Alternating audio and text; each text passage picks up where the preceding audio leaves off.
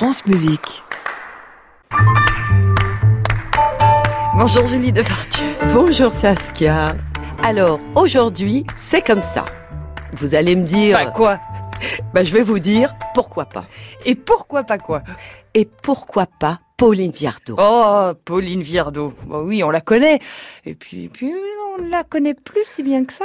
Non, mais qu'est-ce qu'on aurait aimé la connaître, de l'entendre jouer, chanter, parler, la fréquenter. Bah oui, pourquoi pas. Oh, elle avait vraiment l'air sans sas. Alors, parlons-en. Pauline Viardot, née Pauline Garcia en 1821 à Paris, dans une famille de musiciens espagnols. Pianiste surdouée, elle prenait depuis l'âge de 12 ans des leçons avec Franz Liszt, qui dira d'elle « c'est une archi-musicienne ». Liszt lui adressa d'ailleurs plus tard ces mots magnifiques. « Vous admirez, elle est affaire de tout le monde, mais je m'y flatte d'y exceller depuis de nombreuses années. » Une admiration sans borne que Pauline, qui l'appelait le maître, lui rend bien. « Il était brillant de génie », dira-t-elle. En m'habillant pour aller chez lui, évoque-t-elle dans son grand âge, j'éprouvais une telle émotion et ma main tremblait si fort que je ne parvenais pas à lasser mes bottines. Quand je sonnais à sa porte, mon sang se figeait. Quand je l'apercevais, je fondais en larmes. Mais si ces leçons resteront pour elle un souvenir impérissable, et si Pauline semblait destinée à une carrière de pianiste, c'est bien en tant que cantatrice qu'elle va se faire connaître. Pourtant, au départ, la chanteuse de sa famille, c'est sa sœur, la grande diva romantique Maria Malibran, première pop star de l'opéra qui déchaîne les passions. Mais après la mort soudaine de Maria, le 26 décembre 1836, à l'âge de 28 ans, d'une chute de cheval, ça change son destin. Sa mère, elle-même cantatrice et professeure, décide que la cadette prendra la place de l'aînée. Les débuts de Pauline Garcia prennent alors une signification symbolique.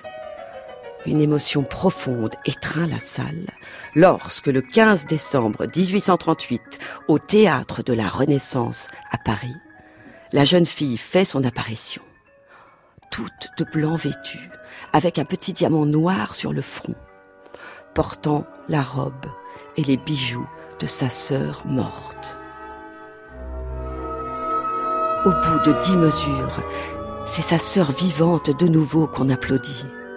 Même voix, même méthode de chant,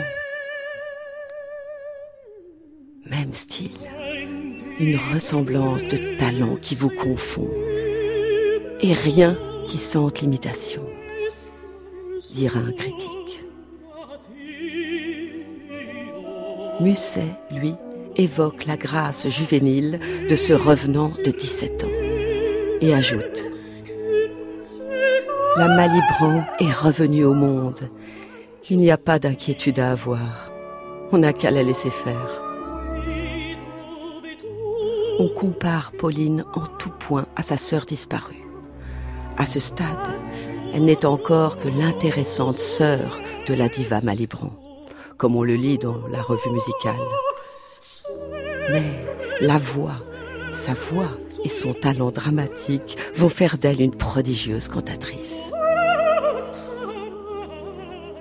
Cette voix au timbre admirable, ni trop claire, ni voilée, d'une prodigieuse ampleur. Dans les rôles de contralto, elle nous donne la mesure exacte de sa voix grave, écrira Théophile Gautier. Sa voix, disait Camille Saint-Saëns, n'était ni une voix de velours, ni une voix de cristal. Elle évoquait plutôt les oranges amères, faites pour la tragédie, les vers épiques, les oratorios. Peu nous importerait la qualité du timbre de cet instrument magnifique si le cœur et l'intelligence ne l'animaient pas. Mais c'est une faculté d'expression aussi riche, au service d'une intelligence aussi puissante. Cette voix part de l'âme et va à l'âme. Dès les premiers sons qu'elle vous jette, on presse un esprit généreux. On attend un courage indomptable. On sent une âme forte qui va se communiquer à vous. Le talent de l'actrice est analogue. Elle ne plaît pas seulement, on l'aime, dira Georges Sand dans Le théâtre italien et Mademoiselle Pauline Garcia.